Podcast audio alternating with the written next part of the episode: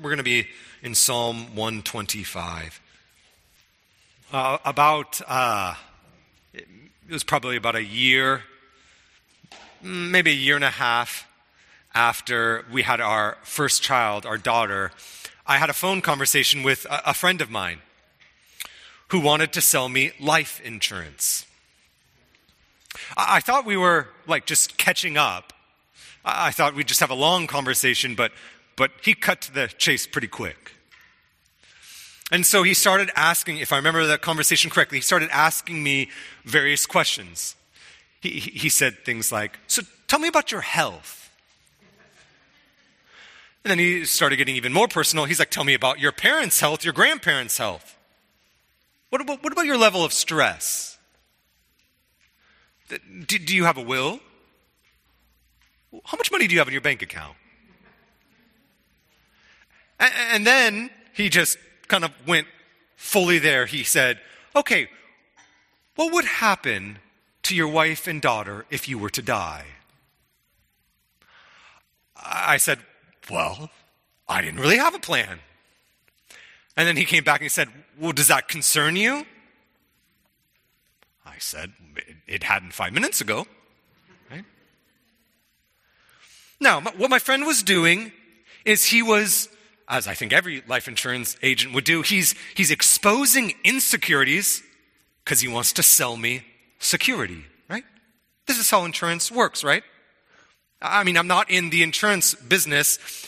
Some of you are, so I'm going to tread lightly. But basically, insurance is the selling of peace of mind, right? That's even the tagline of an insurance company. We sell peace of mind. So, so we get insurance for our houses, our cars, for our lives, because in doing so, we can rest assured that come what may, we're going to have peace of mind We'll be covered. Well, insurance companies capitalize on this insecurity, but, but really it's a human in, it's a human condition, right? All of us at various times to various degrees feel insecure. Right? There's financial insecurities. There's life insecurities. Right? This season has, I think, produced many feelings of insecurity. And so insurance comes along and says, if you buy this, you'll have more peace of mind. We got you covered. In, biblical times, there was a lot of insecurity as well. It's a little bit different, but, but think about it. It was a, more of an agricultural society. And I'm not a farmer, I'm, I'm a city boy, but, but, but if you were a farmer, I've been told you could do all the right things. Sometimes, even doing all the right things, the harvest doesn't come. Think about that sort of insecurity year in and year out. This is a human condition. That the feelings, the experience, the potential insecurities that all of us have to navigate day in and day out, year after year. We are, because we're human, insecure. So, so, so where can we find lasting insecurity, lasting security in the midst of our insecurity? Where can we find that sort of security? If we know that it's not found in Geico, where can true spiritual security be found? Because that is the deepest insecurity in all of our lives. It's not just financial. Our greatest and deepest, the, the, the, the, big, the most historic insecurity in all of our lives has to do with our relationship with God.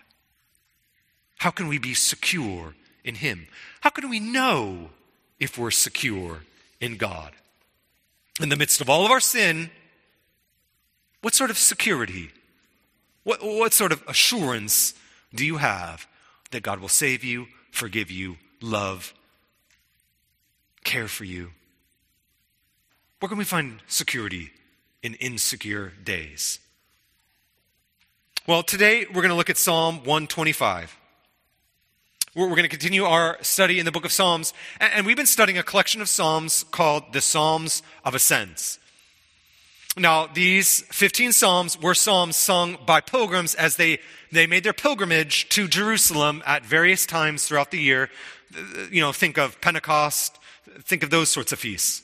And so these psalms were collected, put together intentionally as pilgrim psalms. Songs sung by pilgrims.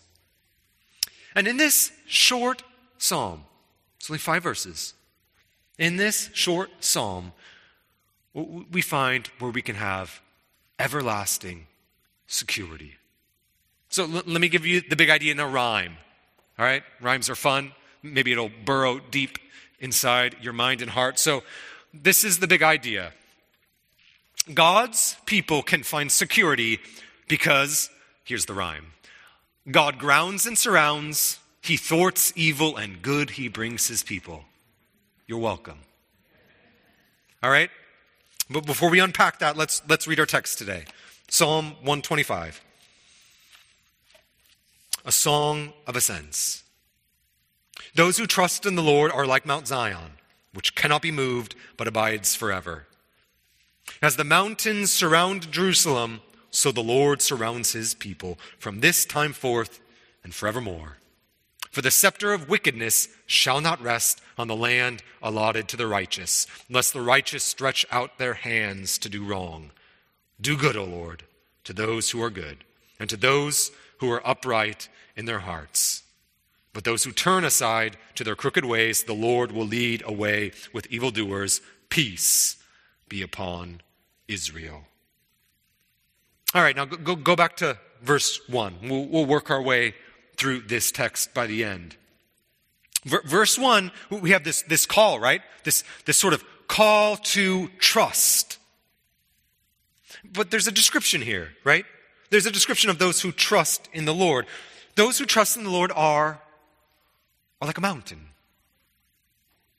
a particular mountain, Mount Zion. Right? The mountain at, at the heart of Jerusalem, where, where Jerusalem sits on and the temple sits on, those who trust in the God, shorthand for those who trust in the covenantal promises of God, those who have put their faith in God, the church, the people of God, they are like Mount Zion. And they stand firm. Right? This sort of image, this idea that, that God's people cannot be shaken, they are grounded, they cannot move, it's an image and a description, a sort of metaphor that is far greater than insurance. This is about assurance. It's about God's assurance to his people that they're going to stand firm. And, and just look at the time frame. Right? We see it in verse 1 and 2. Cannot be shaken, but abides forever. Then if you go down to verse 2, for this time forth and forevermore. God's people have found everlasting assurance. But, but, but notice what isn't said, right? I, I think in some ways we, we might expect something like this that, that, this that the psalmist would say, Those who trust in the Lord are like the temple, or those who trust in the Lord are like Jerusalem, or those who trust in the Lord are like the ark. But that's not what's said.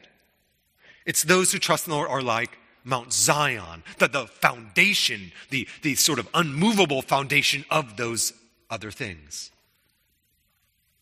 The, the temple would fall, the ark would be lost, Jerusalem destroyed. Mount Zion, not going to be shaken. Jeremiah the prophet addresses this actually in his book.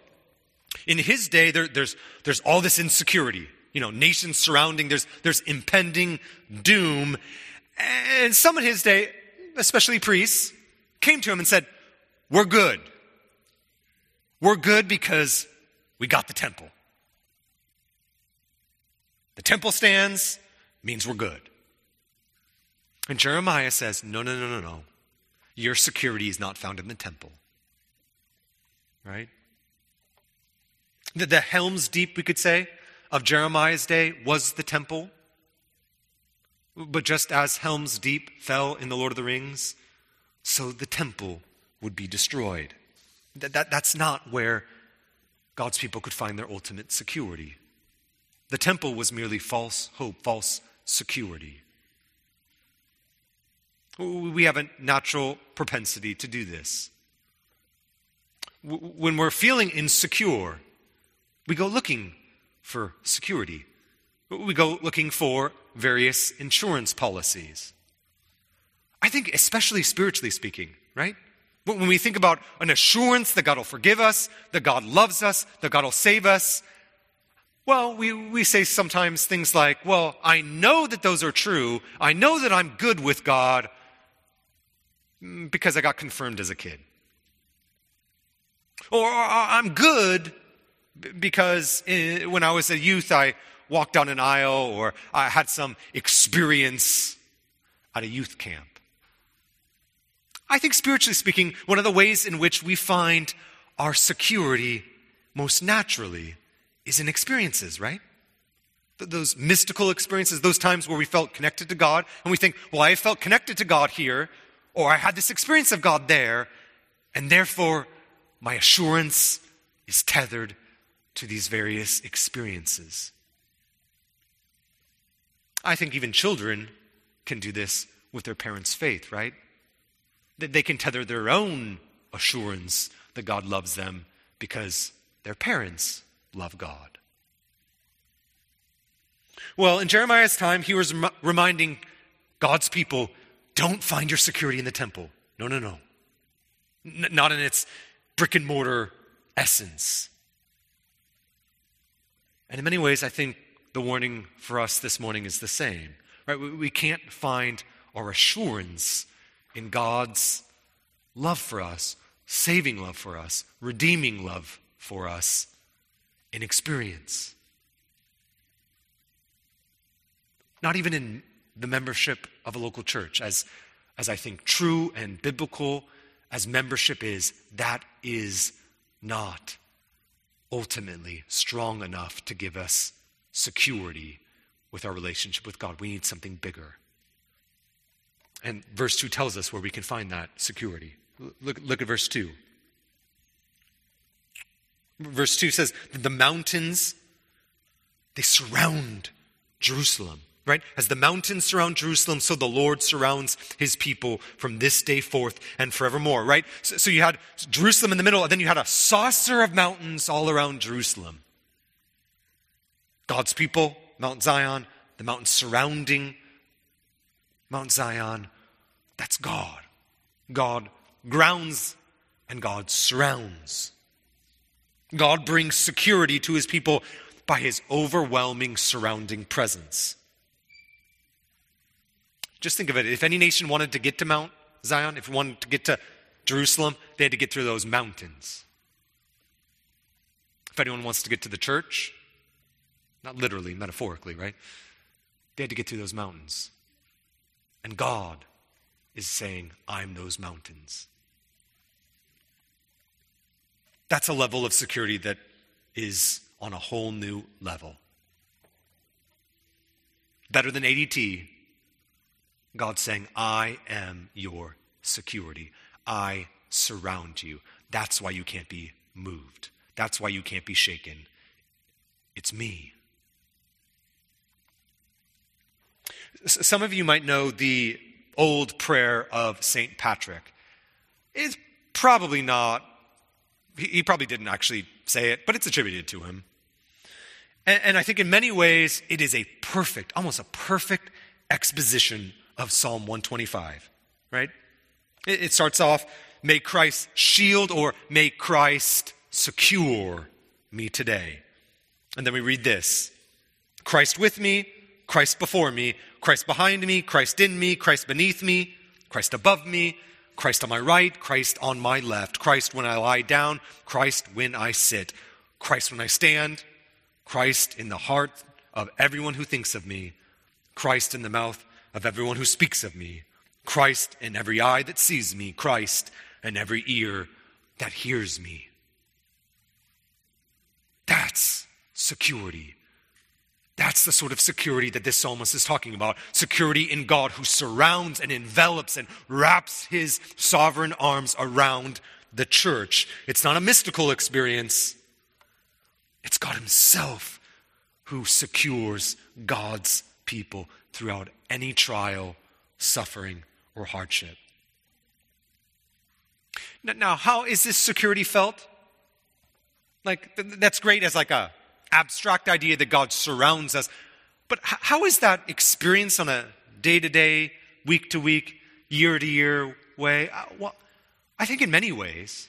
I mean, sometimes it's an experience of God, you just feel His presence. But, but I think more than that, it's felt through the church. It's felt as we gather, right? When we're singing to each other. We, when we gather to sing, we don't just sing to God, we're singing to each other. And I'm hearing Christ behind me, Christ before me, Christ all around me. But then we experience Christ's presence, God's surrounding presence, when we show up in each other's lives, around the dinner table, around small groups, when we go on walks, when, when we share our doubts, when we share our insecurities, and our brothers and sisters, time and time again, point us to the slayer of those insecurities, God Himself. All insurance policies, right, right, ultimately they default. Right? They, they don't cover everything. But God's assurance to you is that He surrounds you with His love, His care, and His sovereign arms. Now, but that's not enough. That's just half of it, right? God's people can find security because God grounds and surrounds. But second, let, us look at this. Let's look at verse 3 through, the, through verse 5. Second, you can find security because he thwarts evil and good he brings to his people. Look at verse 3 with me. For the scepter of wickedness shall not rest on the land allotted to the righteous. Right? That the scepter of wickedness evil, it will not ultimately and finally rest on the righteous, lest the righteous stretch out their hand to do wrong. In other words, God, evil, wickedness, darkness, doom, hell will not ultimately rest on the righteous, for if it would, or if it did, many would fall away. That's the point there of verse 3. It's the assurance that evil, wickedness will not ultimately fall on the righteous. But we learn a few things about wickedness in verse 3 that I just want to point out to us. We learn that wickedness has a scepter. Now, a scepter is sort of weird. I, I, assume that President Biden doesn't have like a, a scepter stashed away somewhere in the Oval Office. But my English friends tell me that the queen has a scepter somewhere. And that scepter is a sign of her regal power and authority. And here we find out that wickedness has a scepter. In other words, wickedness, evil, it has some level of authority, it has some level of power in the world. Now, the, the second thing I just want to point out is that wickedness and evil has sort of this ability to corrupt. That's the second half of verse 3. E- evil's always perverting a good. Right? That, that's what evil does, right? Evil takes something good and then just twists it. I don't know if you've ever thought of this, but, but you could take any sin you find in your Bibles, any sin, and you could reverse engineer it and find a good somewhere far back, right? You take the sin of gluttony, just work backwards, and you find it's the twisting of the good gift of food. You take the sin of gossip, reverse engineer it, go back, and you find the good gift of words, of talking, meant to build up, but in gossip, it's to tear down. What evil does is it takes a good and twists it, disfigures it, sometimes slightly, sometimes enormously, and therein lies the trap of evil. Jesus himself talks about this. Uh, Jesus in Matthew 24, we read, um, we read in John, but, but Jesus in Matthew 24 says this, and he's talking about sort of the, the age to come, the end of the age. And he says that many false prophets will arise and lead many astray. Then, verse 12 And because lawlessness, because wickedness, because evil, because darkness will increase, the love of many will grow cold. That's the power of evil. And since the days of Jesus, we have seen throughout history signs of the truth of this prophecy, right? Signs of the corrupting influence of wickedness in the hearts of men and women in our society. I mean, the Apostle John wrote this in the last book of the Bible, right? In the book of Revelation, he, he, he's writing to the, uh, the, the, church in Ephesus, and, and they're going through all of this suffering, all these trials, all these temptations, which he commends to them. But then he says this You have neglected, you have forgotten your first love. Your heart for Jesus has grown cold. That's what wickedness, that's what suffering, that's what evil can do. It can cool the heart and devotion and love for Jesus. And yet, in the midst of this, verse 3, there's a promise. And it really is the main idea here in verse 3. It's a promise that the scepter of wickedness will not fully and finally rest on the righteous. Now, we'll talk about who the righteous are in a second, but, but, but what this author is doing is he's actually going back to Genesis and he's claiming one of the great Old Testament promises. It's the Old Testament promise in Genesis 49, verse 10. We read this The scepter will not depart from Judah. There's that word, the scepter. The scepter will not depart from Judah, nor the ruler's staff from between his feet, until he to whom it belongs shall come, and the obedience of the nations shall be his. So here we have this pilgrim, and he's feeling insecure, right? He's on his journey, he's feeling insecure in real time, right? He knows that God surrounds him, but he also knows that evil is surrounding him as well, right? He's holding those two realities in tension.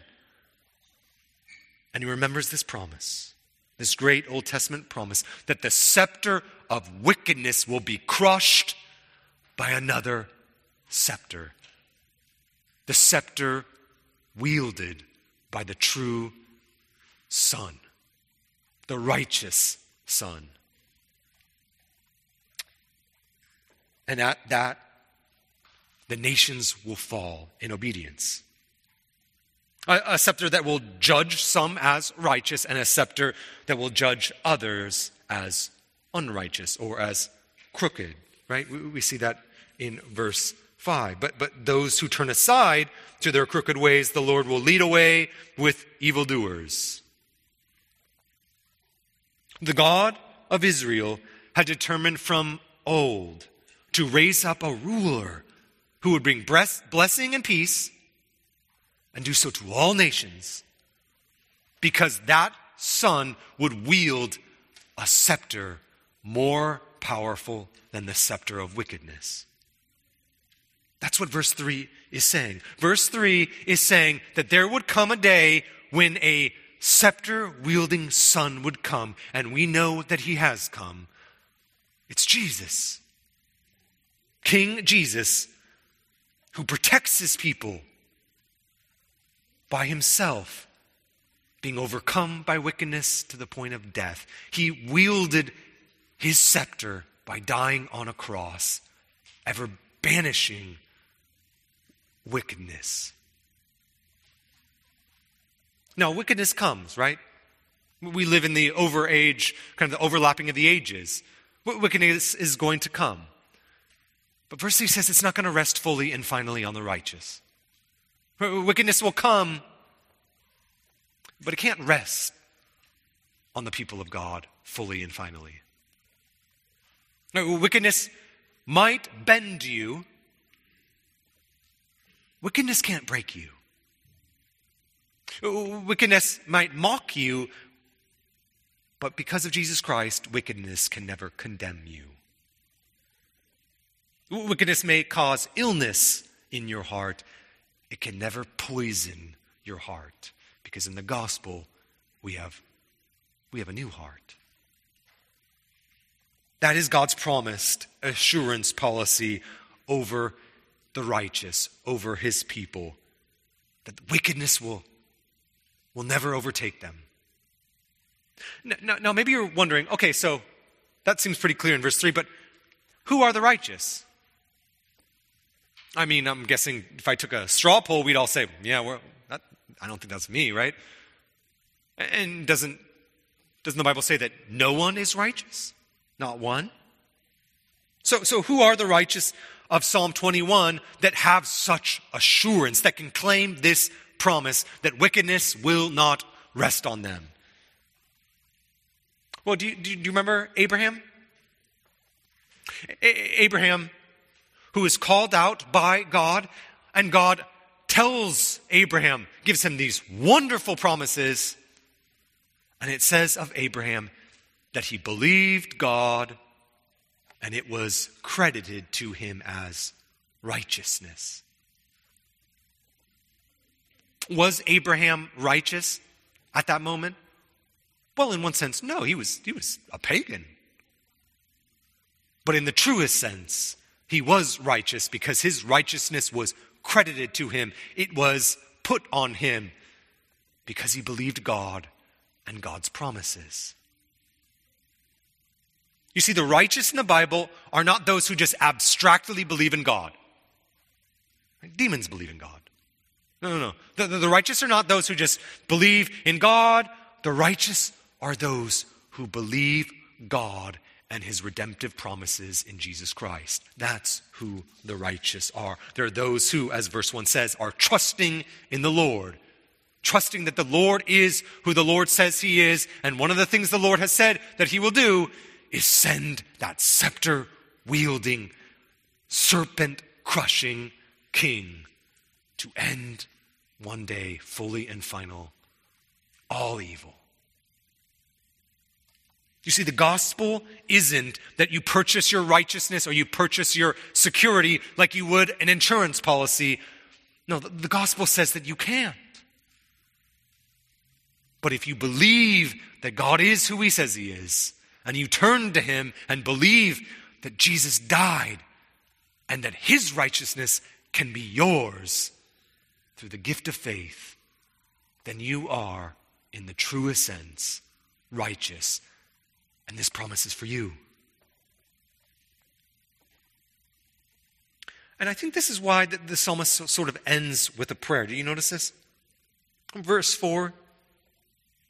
Verse 4 is a prayer, right?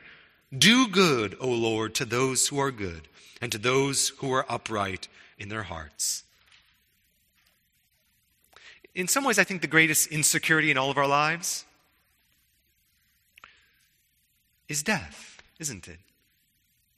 It's our death or it's the death of our loved ones. That's one of our gravest insecurities. It's, it's why life insurance, I'm guessing, will continue to do quite well because it is an insecurity that we all have. And so here we have our psalmist praying, Do good, Lord. Do good to those who are upright in hearts. A, a few years ago, I was at my parents' house for Christmas. And a man came to drop off a Christmas present. I think maybe it was the day before Christmas. And this man was a recent retired pastor, a, a faithful pastor who pastored College Church in Wheaton, Illinois.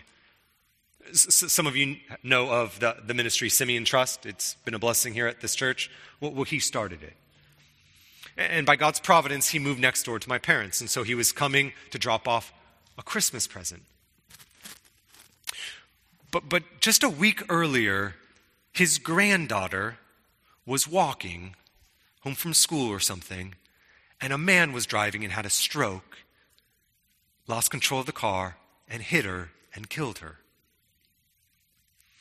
And so my mom, as you know, we were all talking, my mom, you know, paid her condolences and said, I'm so sorry to hear about your granddaughter. How are you doing? We're praying for you. And, and, and this retired pastor said, No, we're doing well. Thank you for your prayers. And then, having given this gift, he, he turned and walked out into the winter, cold, snowy night. But he didn't get more than seven feet away before he stopped and he turned. And he looked back right before we shut the door. He looked back, and with tears in his eyes, he said, You know what? I still believe God's good.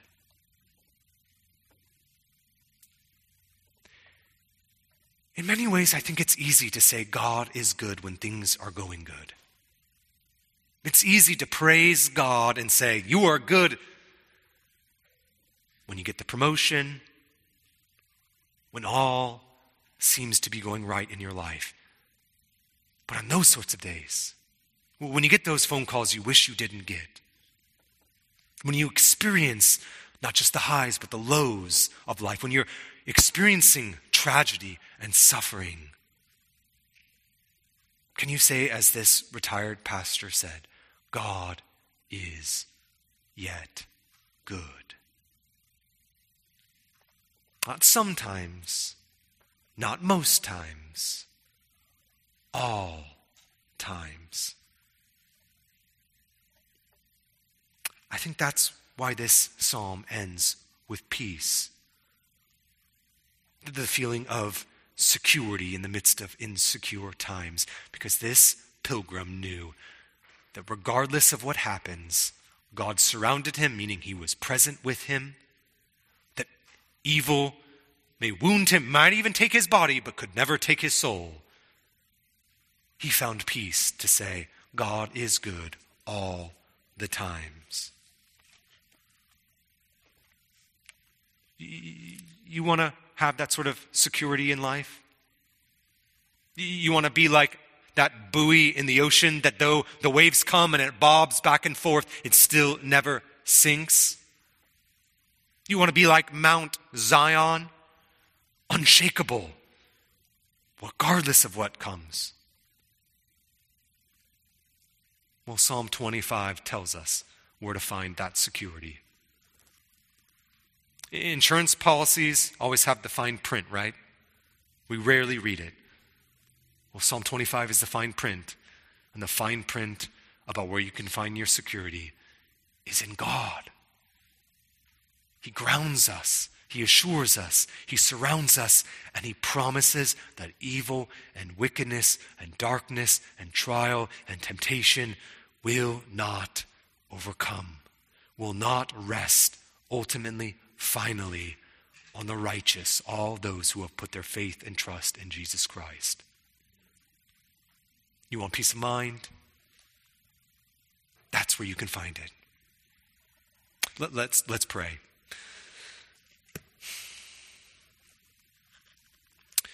God, we um,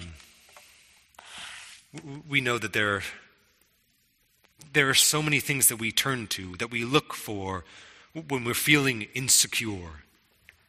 And to be honest, we live in this broken world, and there are very many things that make us insecure. But Lord, we pray that we wouldn't turn to ourselves, our ingenuity. We turn to you. And we find our, insec- our security in you, our assurance that you're with us, present with us, and the promise that we found in Jesus Christ when he conquered our sin on our behalf. But we're thankful for your grace and mercy. We're thankful for your faithfulness. We pray all this in your Son's name. Amen.